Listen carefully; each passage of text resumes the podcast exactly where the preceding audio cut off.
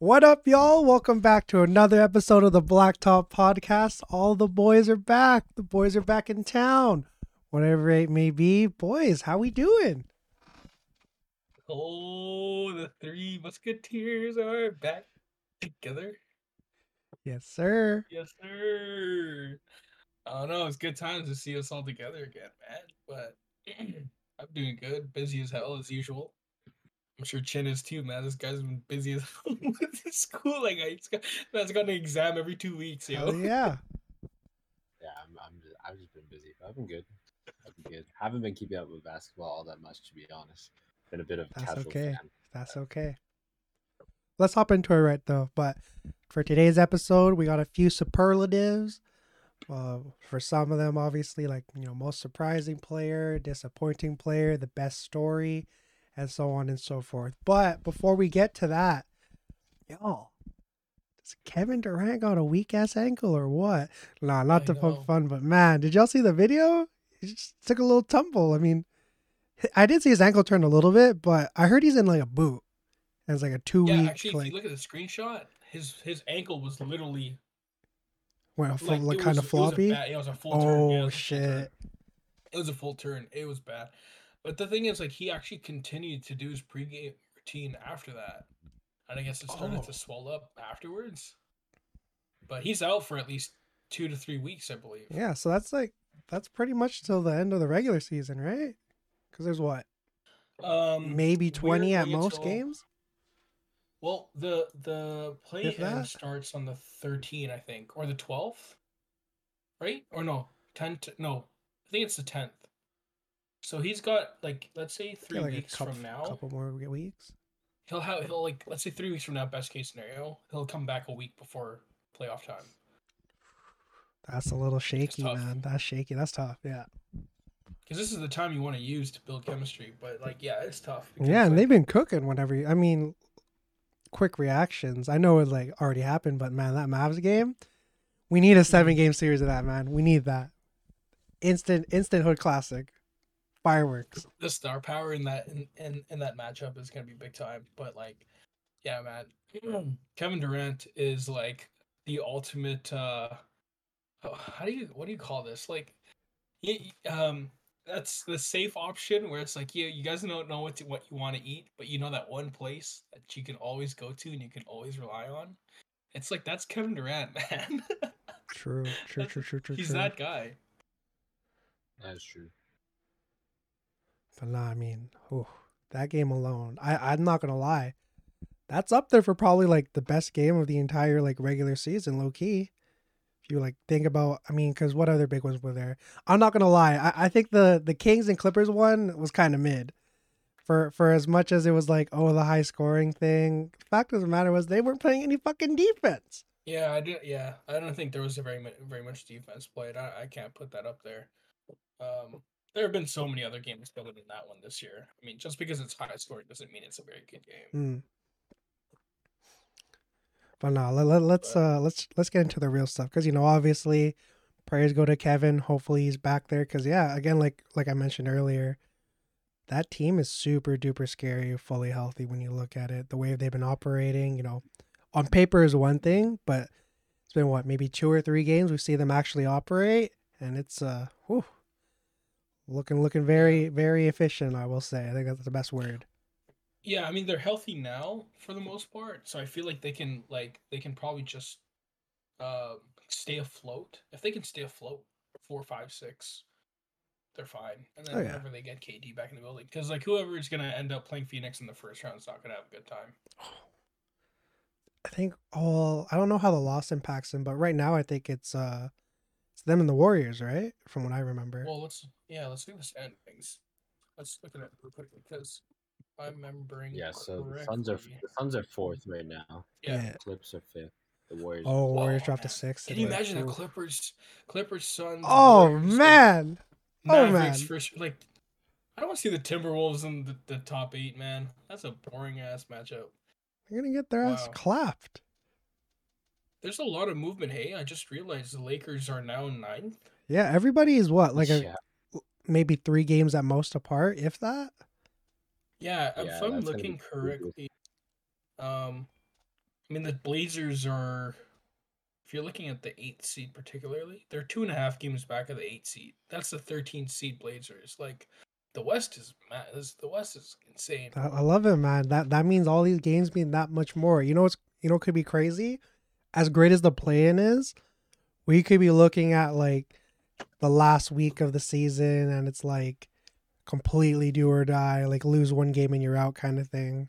It's like a game seven every every like game almost, pretty much. I remember when, I remember when that used to matter too.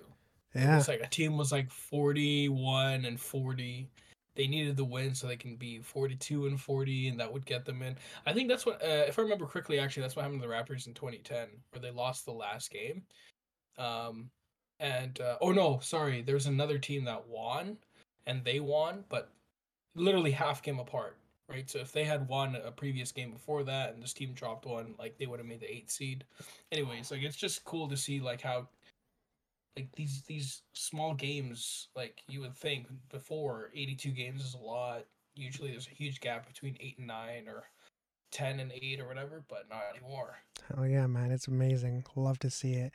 Moving on from there though, I mean, the the one thing we're gonna talk about before we get into the superlatives, man. Reuben, brother, l- l- let's hear you talk about the officiating and the Raptors, man. Yeah, you know what? The, this has been a league-wide problem too, right? Like mm. I feel like. This has been a league-wide problem. Um, let's start it with this. I think Fred's rant about like how there's... He started off by saying Ben Taylor is a horrible official or had a horrible night. Um, he had a horrible night officiating. There's a lot of missed calls and or calls that were, you know, phantom calls most of the time. You guys mm-hmm. know what that means.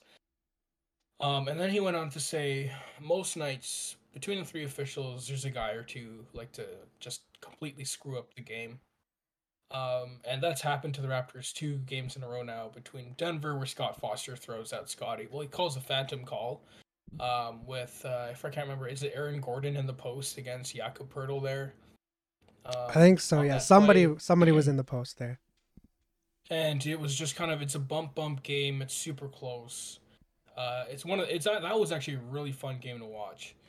And then, you know, I think Scottie Barnes, just he's like talking to himself, and Scott Fo- Scott Foster goes, "Get out." Throws him out. There's not a warning tech at all. He just boots him out the game. Yeah, I, I, I'm not going to lie. Not to cut you off. I feel like he probably said, like, yeah, yeah. fuck me, Scott, something like that. But, like, obviously inferring to himself. Yeah, and of course. Like, he probably said his own name. Like, mm. y'all have the same name. Like, yeah, that's that's a good thing to bring up. It really depends on what he said. And it could have been completely misconstrued as, like, oh, you talking to me, fam? Like, you know what I mean? You fast forward. Obviously, that call kind of affects the game because you throw out a guy, technical free throws, and then you lose your one of your your your main guys to end the game. Clippers game, third quarter, it's really tight. Fred gets called for technical, B S technical, by the way, because he said in his press conference, if you all haven't watched it, he goes, literally, I just told all my guys to fight through the B S. And he got called for a tech. So that's an issue if you can't even talk to your team with a little bit of passion. And that changed the complexion of the game, which is what he said. I think the Clippers went on a massive run, and they were up by double digits at one point in the third quarter before the Raptors had to make their fake comeback again. And that was a pretty competitive game all the way through to the end. Um, and you would like to think if it wasn't for that tech, maybe that's still as close as a game heading to the fourth quarter, and you could flip a coin at that point. Um, but this is this is the thing that's to be said. Marcus Smart, this is what I wanted to say offline. Marcus Smart addressed Fred's comments today and how like he's leading the, um, the, the team in fouls, or he's in foul trouble as of late. And he said, listen, man, y'all heard Fred VanVleet's comments, right? I'm going to let him do all the talking. And it's true, because I'm sure Bucks fans, Celtics fan right here, you watch your game and you go, like, what is the ref doing? No, they, right? they definitely, they not. definitely ref reputation rather than like, concrete, this is the call kind of thing. That's definitely one of the biggest things. The other big thing that I wanted to bring up is refs are definitely calling games because they want to be the center of attention. They think that they can they can um, change the complexity of a game and the intensity because, sure, naturally they're part of a game, but you shouldn't have direct impact on the outcome. You should only be calling it as you see it. Reputation calls, phantom calls, guys going, hey, oh, foul. Like, dude, the dude just said, hey, but it's a clean strip. Or um, uh, makeup calls. That's one of the things I hate oh, the man. most. Yeah.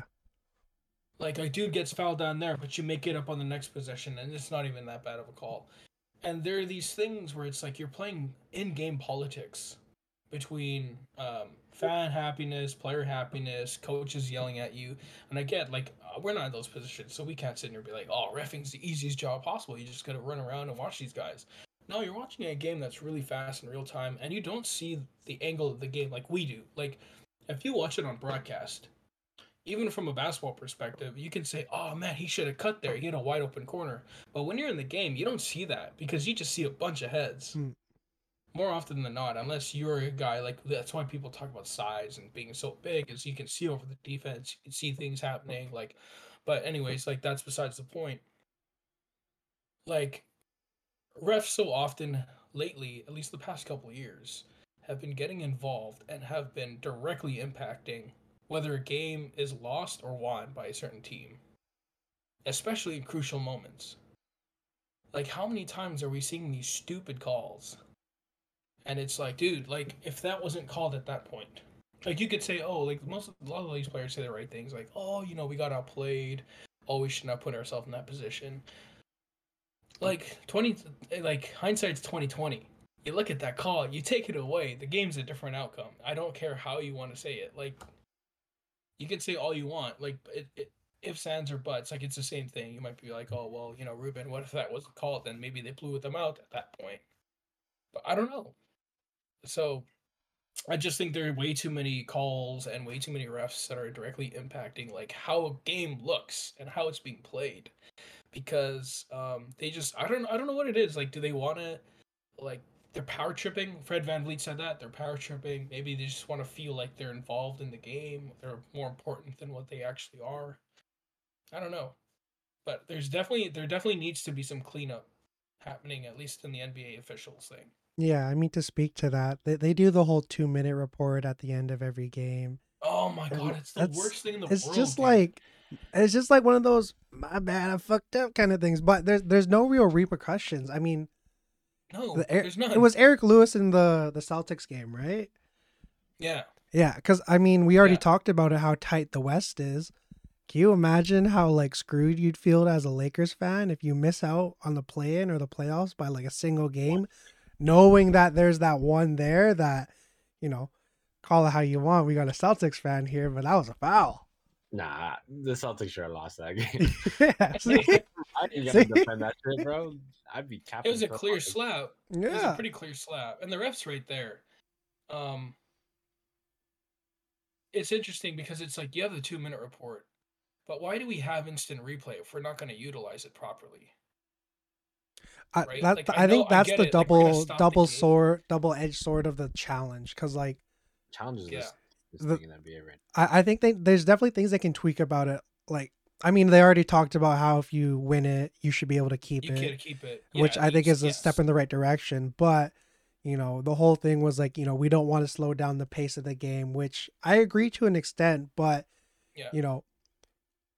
You shouldn't sacrifice speed for integrity and to that extent. And I mean, you know, as as as much as it does slow it down, you know, the right call has got to be the right call at the end of the day, I feel.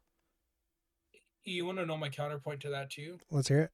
Is the game is the game's being played, or not counterpoint, but I guess to supplement to what you're saying is the game is being played the fastest it's ever been played.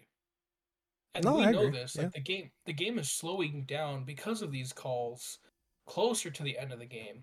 And I think these guys would rather get the call right than, you know, than have to worry about, oh, the game is slower. Like, we're just taking another break in between. Mm. Like, um, So I don't know. I think I think for me, we we should always make sure that we're getting the correct call. That should prevail over anything else. Because if there's anything that's ruining the integrity of the game, so to speak, Scott Foster said the other day with whatever the hell Scottie Barnes said, he said, oh, well, Scottie said something that was ruining the integrity of the game. If we're just going to let, like, calls that should be called, like, go, that's ruining the integrity of the game. Because that means we're not calling it correctly. Um, so, yeah, we definitely got to clean up. That two-minute report, like, I'm not telling guys to be, like, to be fired from their jobs. But I don't know, like, maybe there's, like, for that two-minute report. This is why, like, sometimes I think about it, it's an extreme situation, but it'd be cool if there was a point system in the N B A from wins and losses, like how hockey does, kind of. Because then, like, oh, yeah. maybe like games, how two-minute reports. Still gonna like, play. Yeah. Yeah, you know, and I think there's something there from a rewarding system that could still affect your standings, and after a two-minute report says they should have been fouled, I don't know, like, that's an extreme cause. Um, Adam Silver brought up that they might bring in, like, a Hawkeye, so that if a player steps out of bounds, there's things like automatic calls, which is kind of a cool system, because then if a team, if a player automatically steps out of bounds, they call that, there's less human error. But anyways, there's a lot of cleaning up that has to be done, but I think making sure the call is right the first time, like, and then, you know, not having to worry about a stupid-ass two-minute report. Oof. Yeah. I'm all for that.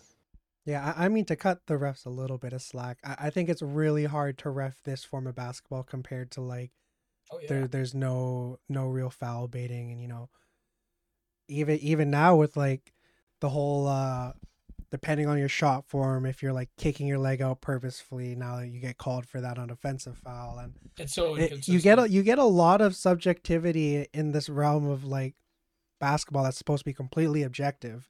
So yeah, I, I think that's where you kind of got to give a little bit of slack, not completely cutting them down from, like, you know, being irresponsible to an extent, but it is hard to ref basketball nowadays because, you know, so much of it, there's so much, like, we always talk, think about players' bags, you know, how are they going to get their offensive off? And, and a lot of that now, like, I mean, look to Chris Paul, Trey Young, Marcus Smart, you know, a, a lot of it now is in the form of, like, how am I going to be able to get the ref's attention in order for them to, like, for sure make that call? That's why you hear a lot of guys yelling, screaming. So it's there. There's a lot of things that need to be done, but I, I also feel for what it is right now with how they have to basically make these bang bang plays. Yeah, you yeah. you got to take the good with the bad to an extent.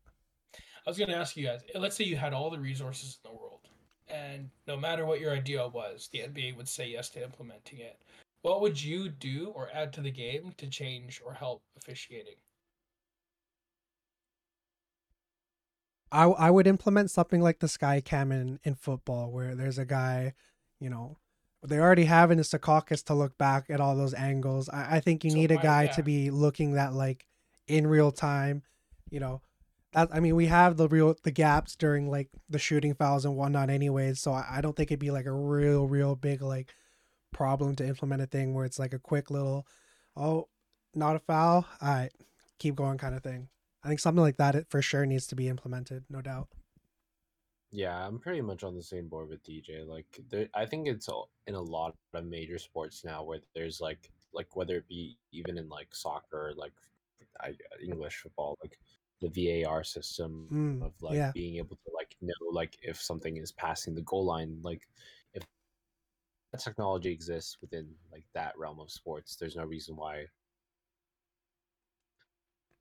like we shouldn't be able to like have a more detail oriented view of like if something is a foul or not. Like they can definitely strategically set up any sort of like I don't know camera based system to understand like if like there is like something they specifically need to see, like if that is a foul, because it seems right now like the N B A is just behind in that, like in terms of using modern day technology to actually like have the game like accurate as possible.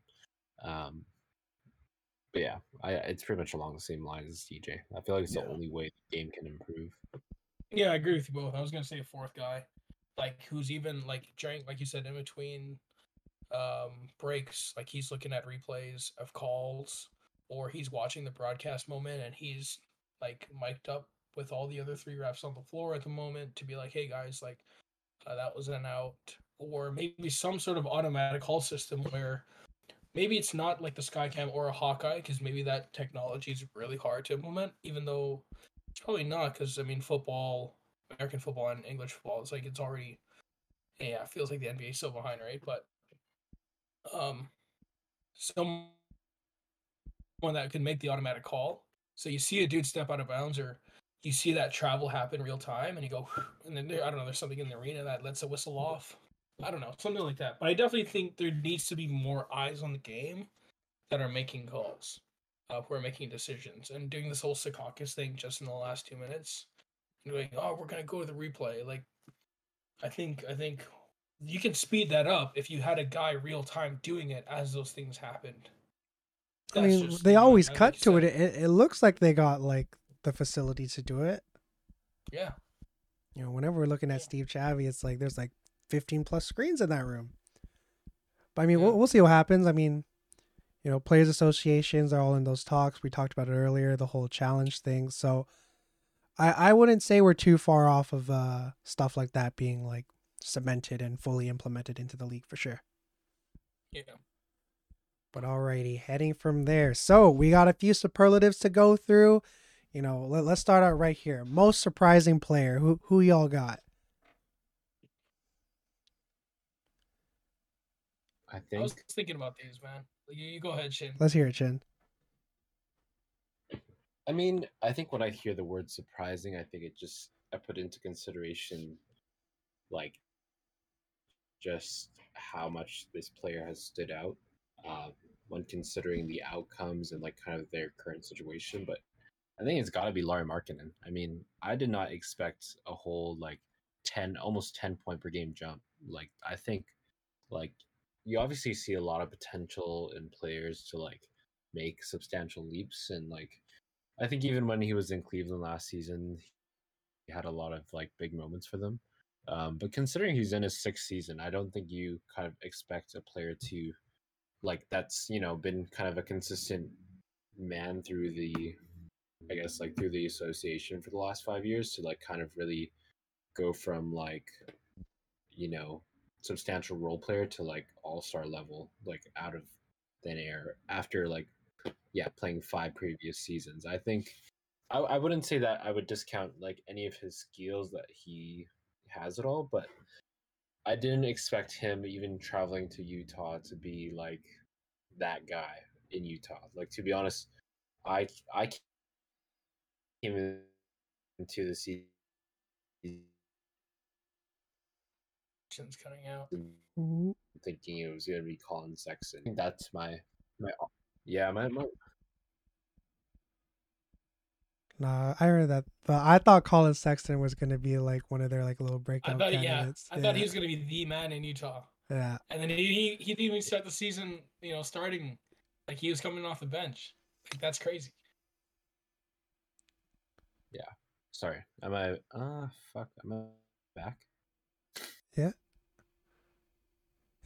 Oh my god, sorry, uh, my Wi-Fi's like cutting in and out. Um real quick though, I think S G A is another one, like not to say like he obviously isn't wasn't at that level, but I think he's just been at another level this year, and I didn't really expect him to be the person, but I'm glad he is.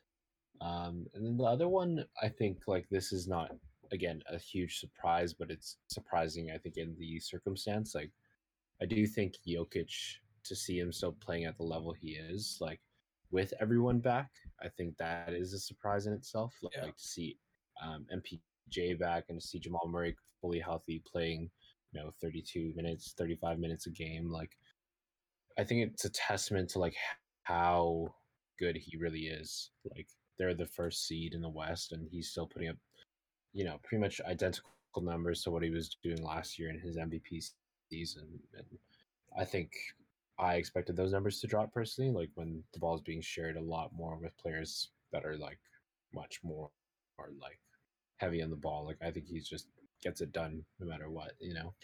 Um, but yeah, those are my three. I mean, they're all like all-star caliber players, but I think they all kind of have had surprising stories this year. I feel that. I feel that.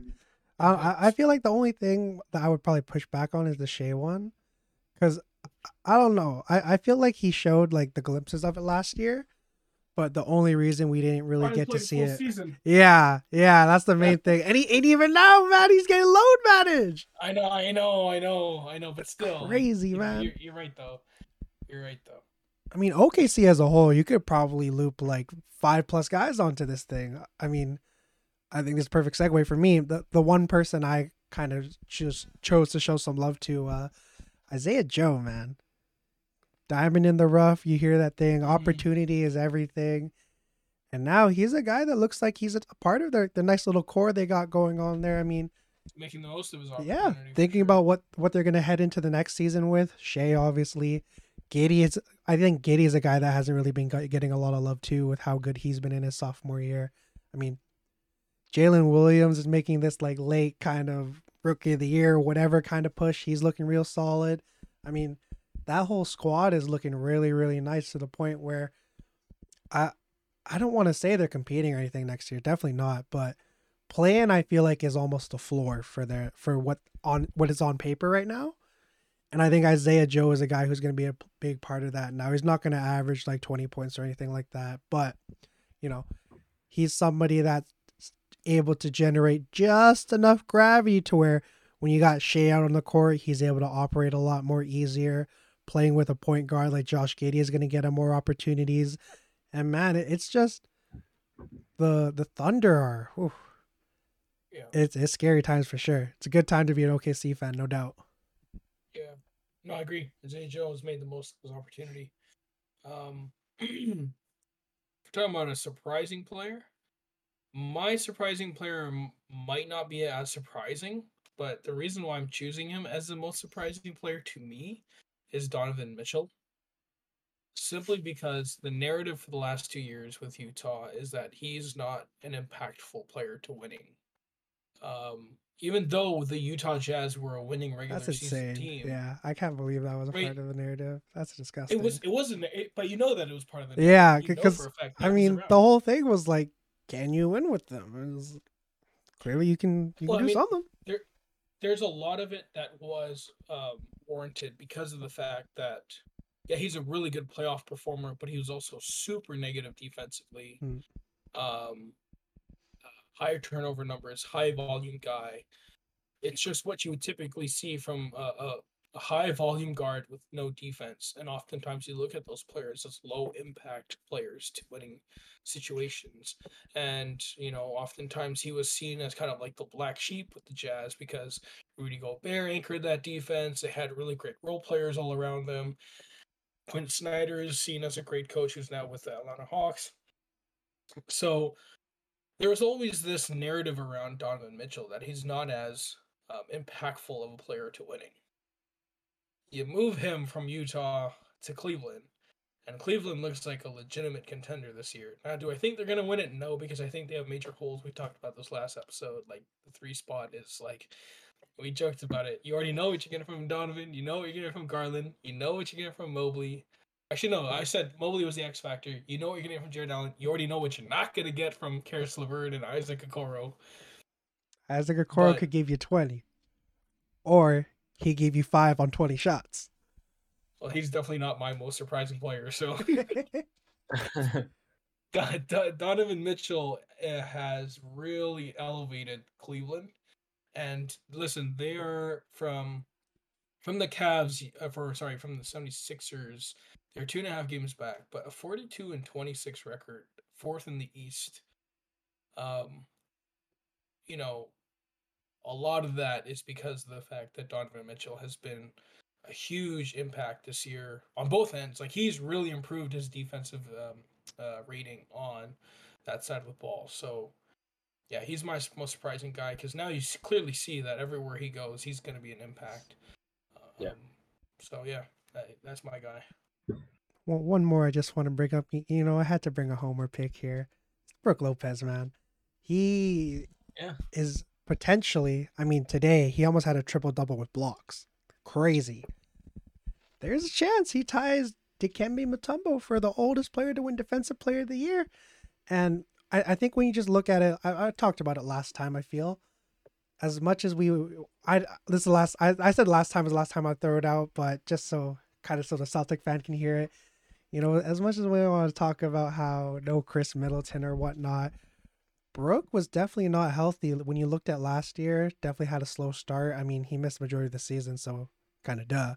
But I definitely didn't expect him to be this productive at his like age thirty-four season, because you know, big man, three hundred plus pounds, doesn't have the foot speed in general to begin with. But seeing how he's able to like still hang and still be a really really good contributor, because I mean, I was looking at it, I think he's only he's only missed like one or two games, if that.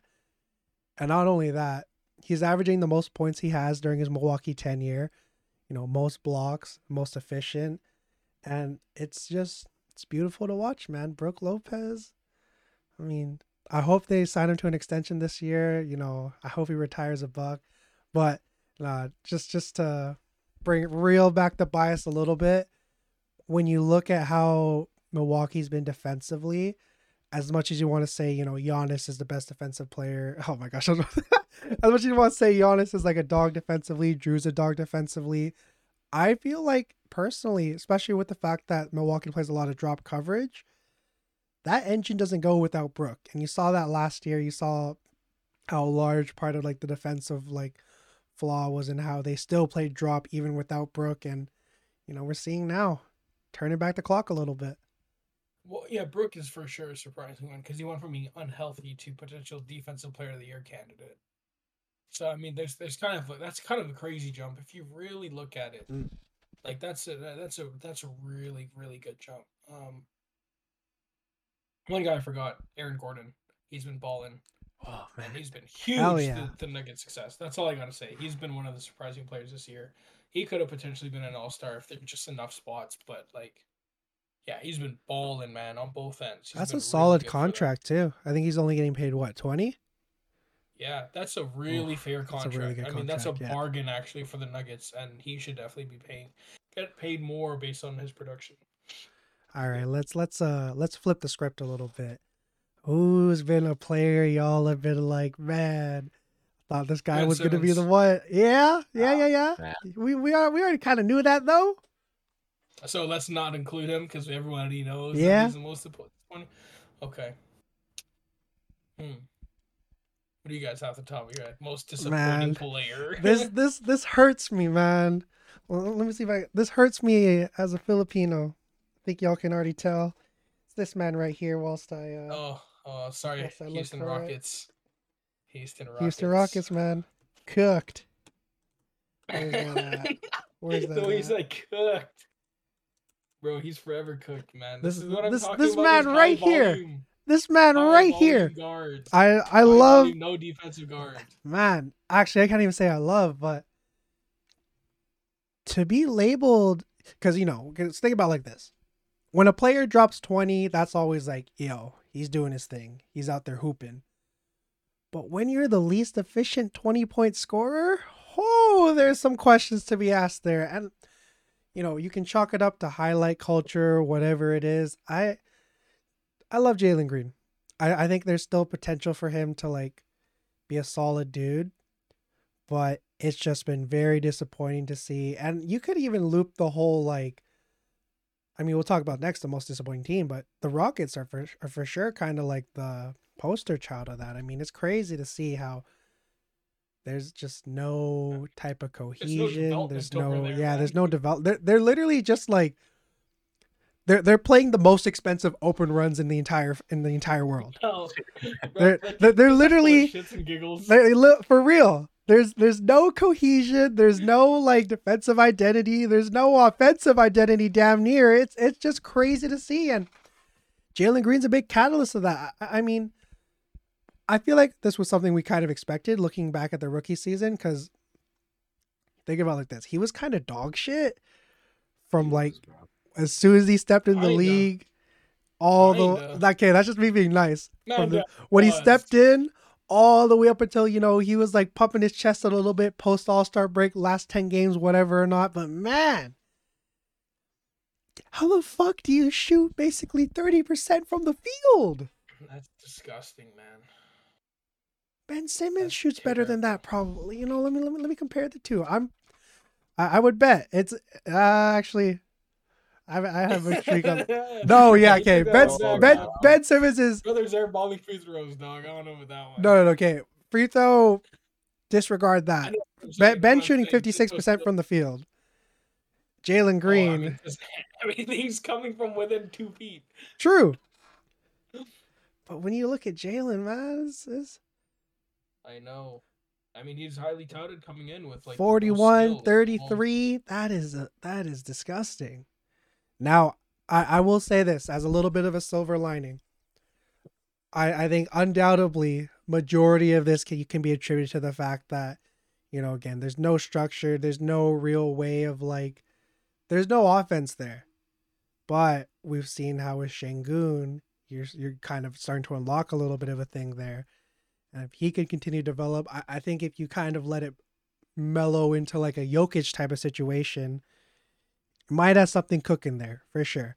But in order for that to happen, you really need something like, I mean, did did you guys uh listen to the John Wall podcast with uh, what's his name? About the Rockets, yeah, yeah. Yeah, about with, the Rockets um, with Theo Pinson. Uh, with Theo Pinson, great yeah. podcast. But man, it's crazy how you have somebody who's undoubtedly right. like. What on, was your time in Houston like trash? We had a motherfucker named John Wall was talking shit about Justin Houston. Patton. yeah. Yo, how was your time? Oh, yeah, Justin Patton. How was your time in uh, Man, he caught the craziest stray. Yeah, craziest stray, man. Holy. Justin Patton. I'm like, man, bro, the, the, the man made it. He he thought, you know, set up for life. And then, boom, craziest stray. But to bring it back to Jalen, man, there's just, he's the kind of guy where, you know, he's giving you twenty or thirty. How many shots is he taking, though? He's giving you twenty, but he's letting forty drop on his head. Oh, yeah. That's true. Oh, yeah. Who who who do y'all got? I mean, you could say a bunch, but I don't want to because of injuries. Like, I was going to say B I. I was going to say LaMelo. But I, I think I'm going to keep injuries out of this. Mm-hmm. I think one of the most disappointing players... Um, Russell Westbrook was an easy choice for me, but I think like that's kind of like a that's kind of like a system thing, and I don't want to fault him entirely for that. Um, but the one guy that I I, I did have uh, that's been really disappointing that I thought would have a much bigger impact is well, there's two. DeJounte Murray is mm. uh, is one that I thought like his his impact and his ability to be such a utility knife. Like on both ends, like I thought that was going to translate to more success for the Hawks, and in fact, it hasn't, and it's done the opposite. And it doesn't look like he's a very good fit with Trey. Um, the other guy I was going to say is Zach LaVine. I just don't know what's going on with him. He's having as mid of a mid off. He's been playing but, solid the past few games, though. Yeah, he is. He's but been again. That's like five games. Compared to what sixty plus games. Yeah. I mean, he's an all-star. I mean, he was an N B A all-star. This year, he's playing like, you know, a guy who just puts up twenty-five points and, and calls it a day, right? He's, he doesn't have the same impact as he had. And, you know, maybe that's maybe that's the same. Maybe he's a little bit overrated because a lot of his early success last year was because he was playing with a guy like Lonzo Ball who's setting the table, right? And then we saw when Lonzo went down, there's a lot of struggling on both ends. DeMar took on a huge load because then he had to play make and, um, anyways, yeah, most dis- yeah most disappointing I'd say so far has to be Zach LaVine for me. Mm. I think Man, for me it's got it's got to be Rudy Gobert. Oh yeah, personally. yeah, yeah. I think Walker I think... Kessler gives you just more and shooting. Wow, dude. No, honestly, bro, like. I think Rudy Gobert like was just touted for such a long time as like this like indestructible force on defense, and like there are so many highlights from just this season alone where you can tell he is just like absent-minded on the floor, like cooked, like he, like he does not know how to like show up on the floor when he's like in a different system. Like I get like he has only played on one team his whole career, but I think. You know, it's the first season where he has his average like two blocks and a steal, and He's not even average, averaging a full steal, and he's averaging one point four blocks. Like, if you're not literally doing the one thing you're known for, like, and you're kind of like, a useless basketball player. Exactly. Man, I'm taking Frederick Weiss over his ass, man. Yeah. Oh my god! Like, he's pretty much down on every single like statistic this year, and I mean that doesn't really even speak to like how that's kind of affected, you know, the team he actually plays for. Like, I think Minnesota would be in a much better position if he just wasn't there. Like, yeah, and uh, yeah, it sucks because I'm. I would say like I was pretty big on him, like, and kind of his sort of, I think, ideology to the game, because he was like kind of, I think, in comparison to like how the center is looked at today, he was a little bit more traditional, just really being like, you know, pause on this, but like big in the paint, you know, like he he he was like he was big, you know. Um, and I think like he's impregnable kind of D, man. It, yeah, like impenetrable. He's just uh, yeah, I don't know. Impregnable. I think, I think yeah, he just kind of lost that identity, and I don't know if it's coming back, you know. And yeah, Rudy yeah. Gobert is pretty smart. It's been sad. Hey man. He, he's a traditional big with no traditional offense. Oh shit! He is trash right now. Oh my man, goodness, it's true, man. Though. You know what though? He's got the same downfall as DeAndre Jordan had. Oh. Yeah, true. Oh. Literally. DeAndre. Oh my goodness, DeAndre man! Jordan. Y'all forgot about his name. That man was DeAndre Jordan. Owes his entire fucking salary to Christopher Emmanuel Chris Paul. Paul, man. Oh my goodness. All N B A these nuts, man. Holy. Oh my goodness. Any other one y'all want to bring up? Man. Um, see Cam Reddish. Nah, keep his name out your fucking mouth, Ruben. Yeah, come on, man. Keep his name out your oh. fucking mouth. Hey. Cam Reddish, Woo. full off season with Dame. Shit, man, they might propel him to thirty wins. Come back and average eight points, three rebounds, and two assists next season. My brother, he is playing significantly better than that now. Come on now. Yeah, boy, like nine points, four rebounds, and two assists with three turnovers. No, no, no, no, no. Let me, let me put Yo, you on. I want to see how close I actually am. I'm probably so far out. What do you think he's averaging? I said nine, four, three, and two turnovers. Oh, generous. fourteen Oh. three With the Blazers. With and the Blazers. three fourteen, three, and three fourteen, three, and three So I got the I got the other stats, right? How about hey, his turnovers? That, that's turnovers? What did you say? three Yeah, I said three. Nah, he doesn't handle the ball enough for that. one point six And he's shooting, I mean, he's shooting basically forty percent I think it, if you give him per thirty-six, probably like three point nine or something like that. Something insane. But then his his points... one point nine man. man. Keep his name out your fucking mouth, Ruben. Per thirty-six, one point nine Per thirty-six is wow. one point nine Hey, Cam Reddish. Cam Reddish. Dog! I might have to buy a ticket to see you next year, brother. Hell yeah! Kind of suck. Man, he got traded before he got traded after I was there, man. Want to see my boy Evan Fournier after you though. Still watch Ruben, you know that's a fucking lie. Evan Fournier is a European superstar. European super. Hey man, Cam Reddish ain't started for the French national team. Ricky Rubio was a fucking European superstar. Yeah, and look where he, he's starting for for the Spanish national team. You can't. You take any mid-ass American player, you put him in Europe, and he's gonna be hooping like a Cam god. Reddish. Not Cam Reddish. No man, you put Cam. You put Cam Reddish on the French national team. Uh, maybe he's not starting over Evan because of like tenure or whatever. Man, Evan Fournier. Or just ass. Same skill. Evan Fournier probably better. My brother, shooter, you you did not. Offensive player. Oh my goodness, he's not. He's not. I'm I'm not having this debate, man. All I know is next year, when Cam Reddish and the Portland Trail Blazers blaze their way to the seventh seed, I don't want to hear anything out your mouth. Bro, we're going to find a way to bring up Cam Reddish versus Evan Fournier. Hell yeah, man. Cam, I'm, a, I'm a Cam Reddish truther, man. Even though I don't own his jersey. But, okay, let's switch.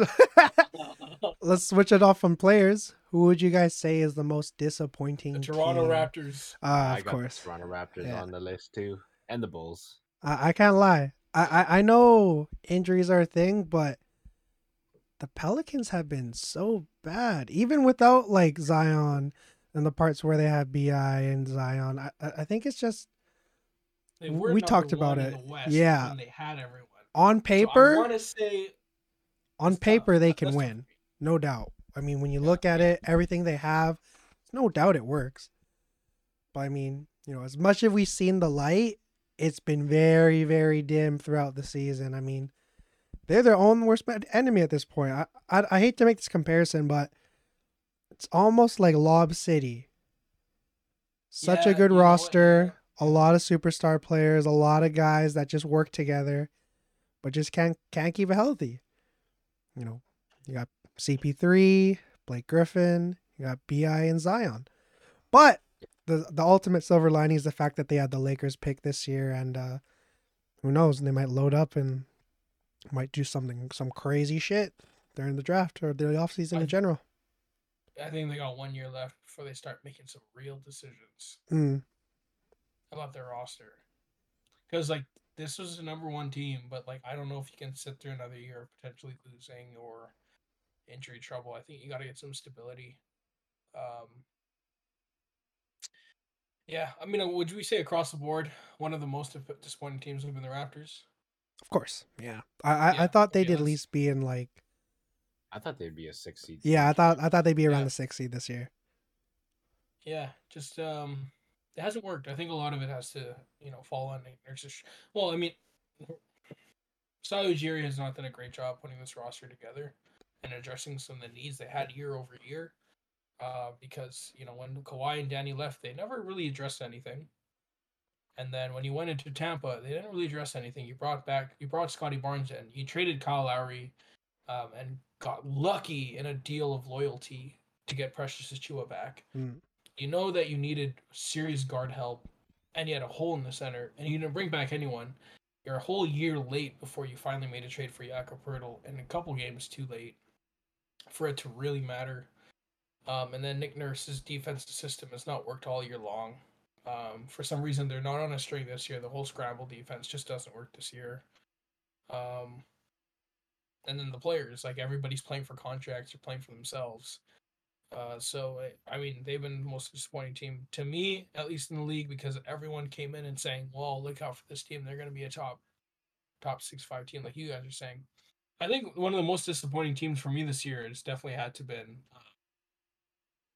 uh, I said I said this year that they'd, they'd be a top team in the West, and the Mavericks have not. One, oh, man, one player I forgot is Christian Wood, man. He has not performed. See, I don't, I don't know if I put like, that on him though, man. I can't put that on him. J- Jason Kidd's Jason Kidd's yeah. been putting in some shit, shitty situations, man. Yeah, his rotations have been weird. I'm gonna it's say not it. a system that I think he's thriving in, because it's just like we. I think we talked about this at some point in the podcast, but like they they kind of are very reminiscent of like the Harden Houston era, where Luka mm. is just fucking holding that shit, and you know. What's it called? Uh, Christian Wood is just kind of expected to like pick up the trash when he's really not yeah. that Clint Capella-esque. He's he's like he really is like a three-way scorer, but like he just like isn't getting that opportunity to be that person, you know. So, but I, I do agree. Like his yeah. production has been, you know, disappointing. I, I I'm high on Christian Wood. Man, he was I think we all cooking we in the beginning of the year, man. Cooking. Yeah. I think we're all Christian Wood truthers here. Like I really think he's got legitimate skill as a. Like a top three option in, in the league. Like he he could be a twenty and ten guy. Option.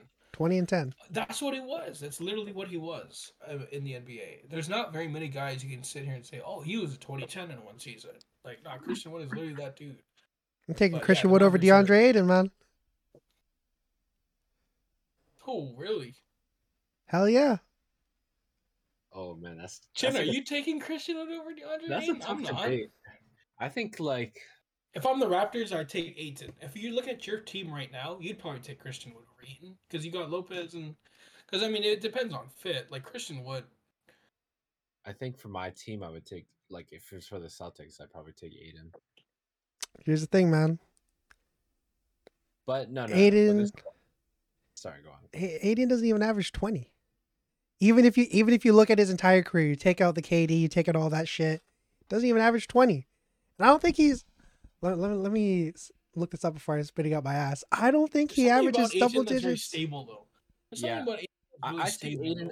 I think Aiden because of his like his size and frame, like like in the Celtics situation, like yeah. they don't have that. You know, I Christian Wood is, in my opinion, more of a true four than he is a five. Like mm, that's fair. I would agree with that. That's yeah, fair. I would agree with that. I don't think you take him for his defense at all because he's not like. But most... let's be real here. You don't take Aiden for his defense at all either. Though. Yeah, Aiden, Aiden ain't shit on the defense. I don't know. I, I mean, it's fair point though. Fair point, Chin. Like, I, yeah, I think Christian, I, Christian Wood is definitely a true four. Size does matter in this situation. You know what I'm saying? Yeah, size does matter. They're both six eleven. Nah, but well, we're talking yeah, about the pounds out, yeah. Just, but let's it, be real here. On the blacktop, eleven oh Christian Wood, man. Well, yeah, yeah. Christian Wood's whipping oh, that boy. No. Christian Wood's cooking him, bro. He's cooking him. Yeah, the Mavs have been disappointing, though. And Dude, I said they're gonna be a top three team man, this year, man. Freaking man. Christian Wood could be the third option. I, I, I think that's really what the team's missing. They, they need a guy who takes away, who's able to like create his own offense outside of all the dribble, dribble, dribble, dribble, dribble, dribble, dribble, dribble, dribble, dribble bullshit. And I feel like kids trying to like implement some of that, but I, I think as you alluded to in the last podcast, Ruben, they're they're really trying to like, they're trying to have their cake and eat it too when it comes to defense. You know, they they just, quite just literally probably have offense, yeah, man. Like on paper, their on. backcourt's probably the worst defensively.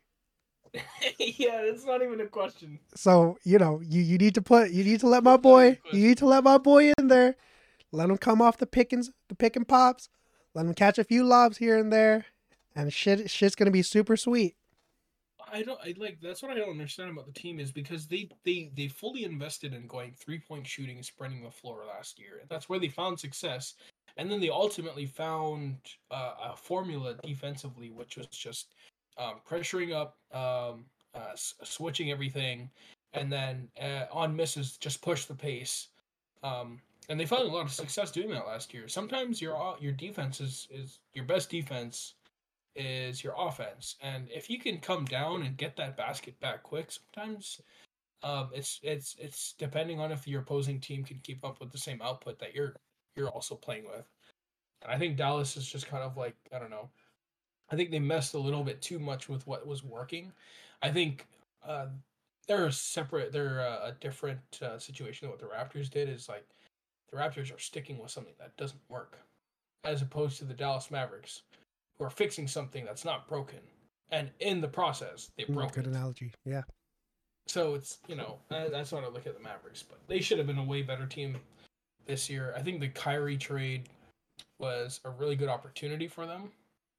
But I think they could have been a really good team with Dinwiddie and D F S.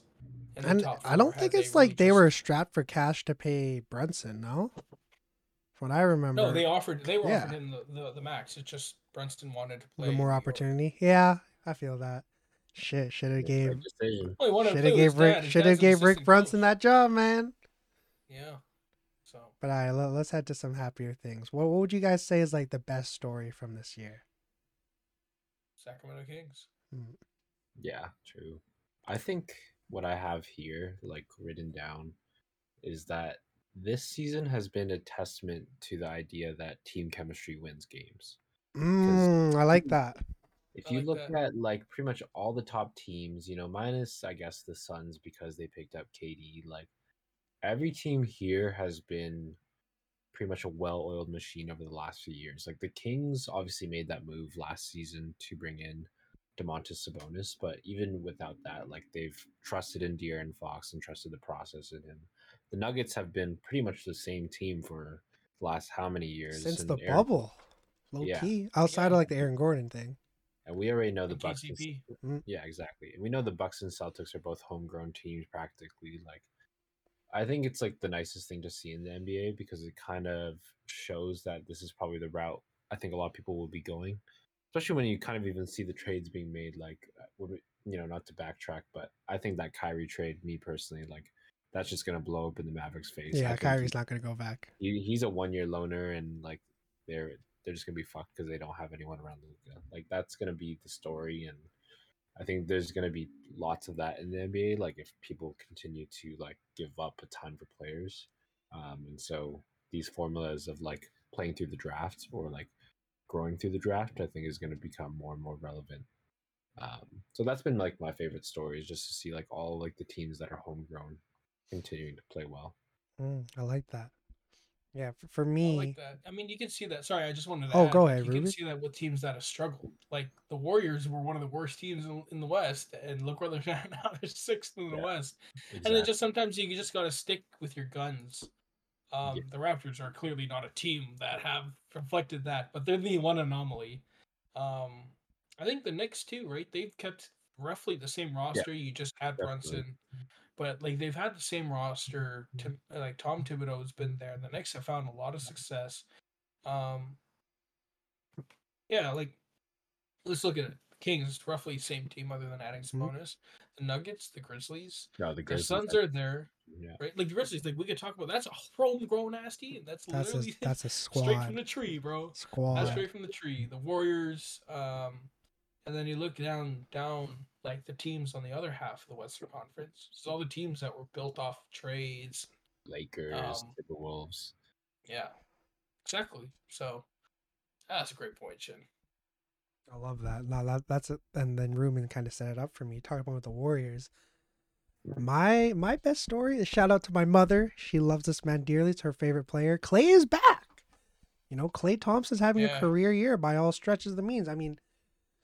I think you attribute a lot of that to the fact that this is first like off season where there's no recovering. You know, he's a big reason why the Warriors stayed afloat with Curry out. And I think you just hope that they're able to get a good rhythm heading into the playoffs. Today wasn't really a good uh, sign of that, but you know, there's you can it's not crazy to say nobody's ever beat this core healthy. And and I think when you look at the potential of the roster, it's definitely shaky. I'm not going to say like, yeah, they're, they're coming out the West for sure.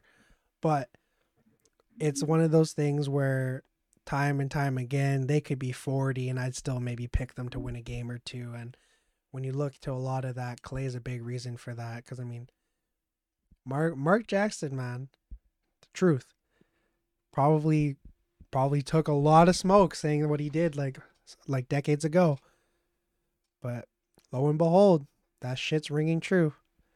And, you know, it's just great to see it. Because, I mean, it was crazy to see the disrespect that Klay got. Because it was like, you know, Klay Day, everybody was on his dick. Everybody's, you know, hopping on the, hopping back on the train. And then, boom, shoots like thirty percent to start the year. And then, boom, coming back into the start of this year, not off to the hottest of starts. And I think just seeing him just constantly fight back that adversity is just not a testament to him as like a basketball player, but him as a man. You know, I, I think there's going to be movies made about him for sure. And it's just crazy to think that, you know, he's like fully back after having two, like, if you put it like not even ten years ago, probably career ending injuries almost. Yeah. Man, it, it's just great to see Klay balling. He's still shooting forty-one percent from three this year. What, what's the volume at, too? He's he's shooting like yeah, he's, probably twelve a game, right? Yeah, he's he's uh he's stroking he's that. Make, he's yeah, a Kazao. Most makes this year, and most makes on average this year.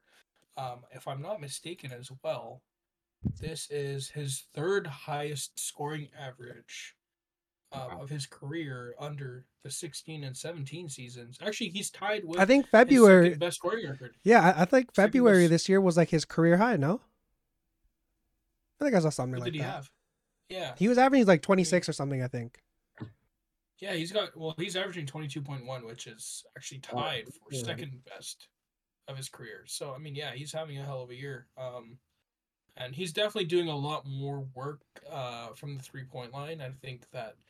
Um, you know, a lot of what his explosiveness and his rhythm is lost, especially when you lose a lot of time off the court like that. Um, especially when the injury that he faced and multiple injuries. So uh, it's been nice to see the adjustment has been made to his game, but he's still finding that success. Mm-hmm. It's just too bad because he was that three-level scorer where he was a guy that could post up in the mid-post, off the mid-range, off D H Os, and he was more explosive coming off those screens and all those um, secondary actions. But, like, the fact that he's been able to adapt and just be purely a lot of guys, like, you know, off the three-point thread and, and um, off pull-ups on the three-point line. I mean, bro, the volume is crazy. Like, you really think about ten three-pointers a game. Like, that's that's obviously his most of his career. Um, but still finding success. The fact that he's shooting ten of them things, and he's still averaging forty percent from three. Um, yeah, I'm just glad to see that he's found success, and like despite having to adjust his game quite a bit. Um, and I think he's a huge part as to why the Warriors stayed afloat with, with Steph oh, missing yeah. so much time. Like, damn, he's playing all-star level basketball, man. Yeah, not to, not to backtrack too much, but man, if we want to talk about disappointing players, Jordan Poole, I, I think, is one. But not to take away from Clay, yeah. but man, Clay is Clay is back, back. I think that, you know, it's crazy to think that Curry's what thirty-seven, thirty-six. They're still like, uh, I I don't think it'd be crazy to say they got at least like two more years of being like highly competitive, especially if they tweak the roster around a bit, get like some veteran presence for sure. Yeah, yeah, hundred percent. Oh, and another surprising player, you know, the Villanova boys. The the former Buck, Dante DiVincenzo, I think, is another big reason they've been able to, you know, keep the ship uh keep the ship afloat for sure. Mm-hmm. Right, we we got a couple more to get through here. We might be able to just speed through these, but uh, I don't want to just say the word best rookie. But who would you guys say has been like the most impressive rookie for you so far? What an honest answer for me. What an honest answer for me. Let's hear it. I don't give a damn about the rookie class this year. Damn, really? I like this class. None of them stand out to me except except for Benedict Mathurin. Mm, Canadian boy, man. Yeah. Uh, Jalen Williams is having a really nice upward season. I mean, he's really his trajectory throughout this year with O K C. Um, heck, a, heck, of a, have a growth spurt in terms of his game, just growing throughout the year. Um. Paolo Banchero's been pretty solid all throughout the year, but he's kind of he's kind of hit a bit of a rookie wall right now. Yeah, anything anything outside like outside of the painted area, uh, that's that's kind of sus. Yeah, yeah, uh, and and yeah, this rookie class has been really hard to pay attention to. If I, if I'm not gonna lie to you guys, really, I like. I'm not gonna yeah. lie, I like this class. I mean, I, I feel like it, it already reminds me of that thirteen class, which is like a good. Good solid collection of players. Wait, the, the thirteen that's Giannis's that's like come on now. Yeah, it's Giannis and it's Giannis and then it's like everybody else. It's or not no, that not it is it's come on, bro. Class. You can't put There's that class, class up, up up front with Anthony Bennett. I gotta search this up now. Just oh to... it might be sorry, sorry, it was the fourteen class. My bad. The fourteen there was one class in there where everybody thought that these guys were going to be money team and they ended up being dollar team. Dang, I I like this class. I mean, you got a you got a decent crop of guys who've been like all been playing solid minutes. I mean, for me, the guy I picked was Keegan Murray. You know, I, I think he's the best rookie when it comes to playing winning basketball. You know, no one shoots as good as him at the same volume for a rookie, able to guard multiple positions, and, and I think he's almost like a Mikal Bridges, and he can definitely develop into something like that. But He, him and uh, Kevin Huerter, I think, are a really, really big reason why the Kings have been able to be successful. You know, Fox and Sabonis aren't three-point threats by any means, but by, again, the gravity that those two are able to create gives them just that extra bit of daylight. And when you got De'Aaron Fox, you don't need that much to make something beautiful happen. Sorry, I lied about rookies. There's one in particular. I already mentioned his name earlier, but I love him, Walker Kessler. True. Come, come on now, Walker Kessler. Love absolutely love him. I absolutely love him. Oh my god, I love him. He's so good. Like defensively, like the impact that he has on the defensive end, and then he's a guy that can spread the floor. Super skilled on the offensive end. Um, I think he's got all-star potential. I actually really enjoy watching Walker Kessler on the Jazz. Like he's so good. I mean, he I think he could, he could almost be like Rudy Gobert with offense.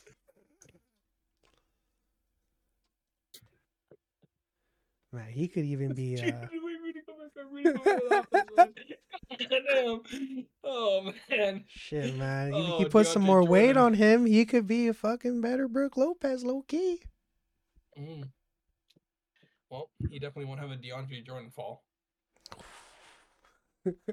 Nah, because Walker Kessler actually plays basketball, man. And he just catched fucking nineteen yeah, that's, lobs. That's that's smart as hell, yo. He actually plays basketball. That's crazy. That's crazy. Well, let's be real, man. DeAndre Jordan's got the easiest job in the N B A right now. He's fucking backing up Jokic. Yeah. He's still on the roster? Actually, he might not be, now that you mentioned it. But uh, last one. Last little superlative we got. Who would you guys say has been the best off-season pickup? I actually have a pretty like unorthodox answer. Or not unorthodox, but one that maybe I personally think you guys maybe didn't put down, but I personally think K C P for the mm. Nuggets. Yeah, I like that. Like a pickup. Like I, I wouldn't say maybe it's the best off-season pickup, but I think he has been like the glue guy on that team. Like, you know, aside from how good Aaron Gordon has obviously propelled to this season, I think he has been like what he was for what that twenty twenty Lakers team. Like, I think he is pretty much emulating that game, like being a defensive, like minded guard. Like, I think he has the most fouls for the Denver Nuggets, but I think that attests to just him being present on the defensive floor. And I think that's something they didn't really have like in their kind of roster makeup for a long time. And I think the Denver Nuggets have been much better as a defensive team this year. So yeah, I think that's my best offseason pickup person. That's a good pick. I like that. Who we got, Ruben? Um, I got two. I'm going to just talk about, I'm just going to get the, the, the big name out of the way is Jalen Brunson. I mm. think he's by far been the best Mm, off-season yeah. free agent that's made a huge impact. M I P, man. M I P. No, to, I man, he's been awesome. Like, you can't. There's really nothing more to say about Jalen Brunson. Like, he proved all the critics this year to be like, oh well, can he actually run a team by himself now? They're fifth in the East. The Knicks look like they actually could make some noise in the playoffs this year. I mean, they're a tough play team to play, and uh, Jalen Brunson's the engine that makes that thing go. I think the other one that I really want to say is another guy that I. I Along Christian's route, like another player that you don't really think of, and I think he should be in the sixth man of the year conversation, is Malik Monk. Mm, yeah. Awesome for Sacramento. And he should definitely be the sixth man of the year conversation. And and on the east side, I would say the same thing for Mack and Brogdon for the Celtics, even though he struggled with injuries here and there. He's been a really good player for the Celtics too. So just those two guys aside from uh, the clear cut for me. I don't know, six man. I got a question for you, Reuven. Who's got the most double doubles off the bench this year? Is it Bobby Portis? Fuck yeah, it's Bobby Portis. Yeah, I know. Of course, Bobby Portis has been awesome this year. There's no doubt. Like, he's struggled with injuries this this year too, right? Yeah, he he's, he's just good. coming off of like I think it was like a two or three week layoff. Yeah, no, Portis should be in that conversation every year as long as. Mm. I think last year he he had a good chance, but then obviously with the whole Brook thing, he got knocked out of like contention.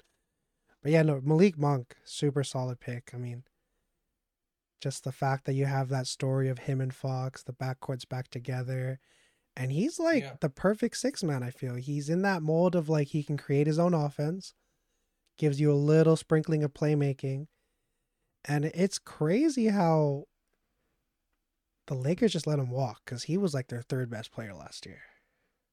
Yeah, I mean, I don't know if they were going to afford him for the, the the price point that he got with the Kings. Yeah, I guess they hindsight's everything. But he certainly got yeah. the bag. He certainly got the bag, and um, I'm glad he ended up with the Kings because like he got the bag and he's in a great situation where he's mm. playing impactful minutes. And that was always a question about him, right? A guy coming from Charlotte. I mean, when the Lakers signed him, there was a lot of like if he, if ands or buts about him. Like, is he even an N B A player? And like, you know, he's proven it so far that he's he's you know he's one of the best offseason pickups for sure. Uh, yeah, for me, it's another guy on the Kings. I think Kevin Huerter. You know, mm. healthy. Yeah. He's only missed three games so far this season.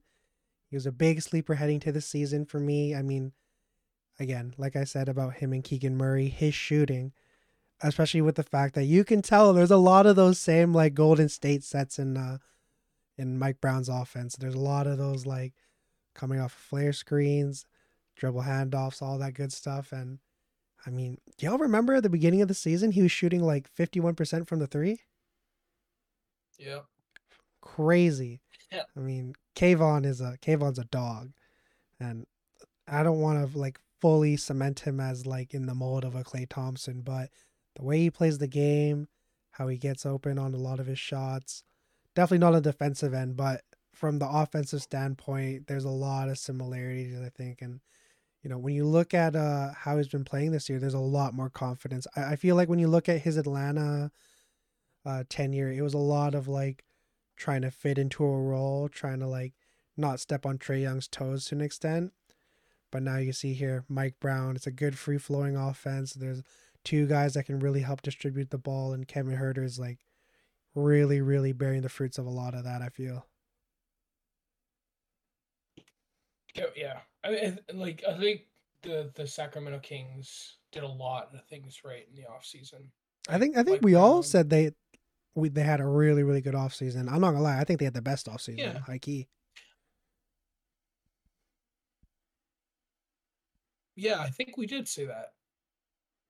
I mean, yeah, I think we did. Oh, I think well, we mixed that in with the Clippers. We were saying a lot about the Clippers. Yeah, yeah. They added Cove and and but. I will agree, like, they did a lot of things right this past offseason, starting with Mike Brown. He set the culture. He doubled down on that duo that you have. Kevin Huerter, Malik Monk, awesome pickups. They drafted really well Keegan Murray. Um, yeah, and I think they're they're solid. Um, one offseason pickup, and correct me if I'm wrong, if he was an offseason pickup or he just managed to find his way in the rotation. But I would say a lot of the reason why the Suns have been able to stay afloat despite not having Jay Crowder a lot or um, uh, the lack of depth is Josh Okogie. Max, man. Yeah. I'll, I'll, I'll look awesome. that up. I mean, he's he's been really good, man. He's been he's been such a st- stabilizing um, factor for the Suns, like on both ends of the floor. Shooting the ball really well. He's taking most of the time the best defensive assignment.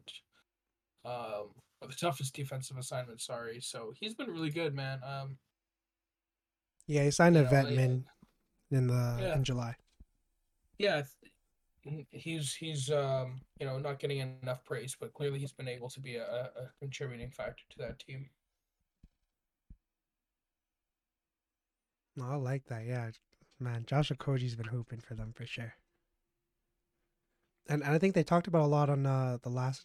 I think it was in the during the Mavs games where they talked about how Monty Williams has really empowered him, and you've seen that where the the few spot starts he's had to make, he's been super solid. And you know, again, I was somebody who was like, ah, the depth looks a little wonky, but Josh Okogie's definitely a guy who uh, really contributes to that. And I mean, he's I think the perfect kind of bench player that you need for that team, a guy who's you know shoot the ball, play some super solid defense. I mean, uh, he's probably got one of the best defensive highlights of uh, the season. one hundred percent. one hundred percent. I mean, I again, like, it's just about having the right role players that can help you stay afloat, you know, and with losing Mikal Bridges and Cam Johnson and how he's having one of the best stretches of his career so far, mm. uh, it's just a testament to the work he's put in and, and just like, also a testament to Monty Williams, like you just mentioned, like empowering your players with confidence, and like Josh Okogie has been really has really stepped up to the plate. And again, no Jay Crowder, but you have a guy like him stepping on, like you you know, you obviously have to look back and be like, man, we made the right decision. Yeah, for sure. I mean, anything else you want to bring up? Whatever it's like, I don't know, Ruben, if you want to gloat about the twenty twenty-two draft class, whatever it may be. I want to gloat about it, or I just want to forget about it. Oh my god, I'll gloat about the twenty-three draft class. That's what I'll, you know, I'm really excited for the Spurs to get on Wembanyama. Oh, I want him to be a Hornet, man. I can't lie. I want him to no, be a Hornet. I don't want nothing with him to do with the Hornets, man. Michael Jordan can't lead a team for his, for his life. This life depended on him. Shit, man, he probably picked Scoot if they got the first pick. Bro, he's he's the goat on the court. That's the sheep off the court, bro. Shout out Michael K. Gilchrist, man. Uh, uh, wait, before we go though, Ruben, man, I, I think you're the you're the one team out of us that has like it's gonna have like at least a decent draft pick. Well, I, I don't know about where the Celtics are at, but the Bucks definitely don't have any. But who's uh who are some of the guys that you're looking at for the Raptors to draft? I I haven't done fair to be to give a fair assessment of who I haven't really looked at all the draft prospects. I usually do that closer to the draft. Mm. I mean, um, we got March Madness coming. It's hard though. Us oh I guess a little like. Little yeah. side note, being in Canada, it's super hard to follow N C double A like basketball. It is, it's very difficult. Hard. Yeah. So most of the time, I follow a lot of uh, a lot of college analysts, and mm. uh, most of the time they share their prospect boards. So I'll just follow that, uh, but I'll do a lot of my study or closer to the draft because then you get like really in depth insight and, and packages are put together players. But uh, one guy I love is Amen Thompson. Thompson's oh my god, looking nice. Yeah. Oh my god. Amen Thompson, man. Oh, get that guy on the Raptors, bro. That guy's insane. Um, I could easily say, like, yeah, give me, um, you know, give me Scoot and Wembanyama, but I don't think the Raptors... I think a guy that's being... Uh, I've seen in a number of mock drafts heading to you is Jalen Hood-Shafino. He looks good. Big guard. I have not seen him yet. Multi-level scorer. Plays defense. Looks good. But no, uh, we really appreciate y'all making it this far if you got to this point. For sure, leave a like, you know, comment, whatever it means. Five stars if you listen to the audio version. Boys, y'all got any last comments to get in? Stroke that thing, Kazo. Nothing left for me to say, but LeBron James is the GOAT. I can't lie, yo. After he passed Kareem, I, I think it's equal. I, I don't think there's a separation. Yeah, it's it's a one A one B, but he one B. Yeah. yeah. Oh, another conversation. Bring that to the blacktop, yo, with goats conversation. Okay, this, I don't want to make this a. I don't want to make this a full drawn out thing. That's a thing where it all depends on who gets first ball, because whoever gets first ball is not giving that fucker up. Oh man, LeBron's dominating everybody. Is he though? Is he LeBron? Yo, give him the ball LeBron. In the post, man. He's six nine, two sixty. On the black. Giannis top. Is working that ass. What do you mean? Oh, he's not in the GOAT conversation yet. Yeah. He's not. If you're giving us the four options, he's not in there yet. Yeah. It's Kobe, Mike, LeBron. Who's the fourth Kobe. Guy? You gotta put Kareem. Kareem. In the co- Kareem's Kareem. Gonna get his ass. I mean, that. If we're kind of blacktop. Like, if we're talking go to the blacktop, I would never put Kareem on there. I mean, uh, yeah, hell no. Kareem was playing like, at what, two twenty, if that? Jamal Crawford's cooking him, bro.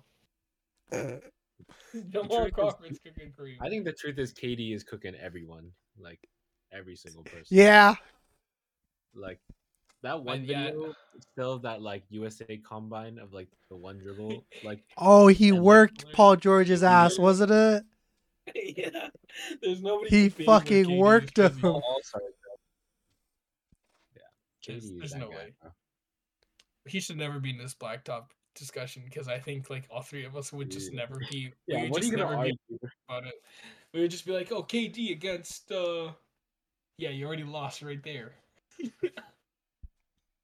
What about Melo? Nah, I take K D. No, no, not no, not not over K D, not over K D, obviously, but like in general, he's oh, another one I think would be. Zers, Gen Zers, we're talking about Carmelo Anthony, the real Melo. Oh my goodness, I I I would never. LaMelo hasn't done never. Shit to earn that name. I don't never call him Melo, bro. Hell no, man. He's LaMelo Ball. Melo is Carmelo Anthony. Let's get Carmelo that. Anthony, man. Just sign a contract with the Milwaukee Bucks. Get your ring, my brother. Yeah, man. Carmel- Carmelo Anthony and K D would be an interesting one. If if, if we were to throw like the, the forwards conversation there, T-Mac, K D, uh, Carmelo. Who's another top scorer that was like, like forward? Uh, like you, I mean, you could throw Paul George in there. Paul George got a bag. Paul George has got a bag. Man. Paul George has got a bag. Paul George just has a little bit of a decent roster. The Heatles ain't shit, man. That's... Oh, man. Seven... Oh, that's... Bro, Yeah, I agree with that, man. He, he willed he willed a team with fucking Roy Hibbert. Oh, Roy, Roy Hibbert was so good back then, though. Roy Hibbert made an all-star team averaging like eleven points. But he was, oh my God, but he was so good defensively. He changed the yeah, defense. He was all right. David West was. They dropped the super drop coverage. They played super mm-hmm. drop coverage. But because they were, because their wings were able to recover. Like, Paul George was able to fight over screens, and when he got clipped, he was still able to get on blocks. They changed yeah. the way the game was played that time. David West but, was was whoa. David West was a good. Okay, he was half team. broken, bro. He was, he was still was cooking. Broken, but he was, he was cooking. He was cooking. He was cooking for sure. Lance Stevenson was Lance Stevenson was Lance Stevenson. Man, Lance, you know, we want to talk about Morris Peterson, the Kobe stopper, whatnot. Lance Stevenson's the LeBron stopper, man, unequivocally. Oh my God, Lance, Lance, make him dance.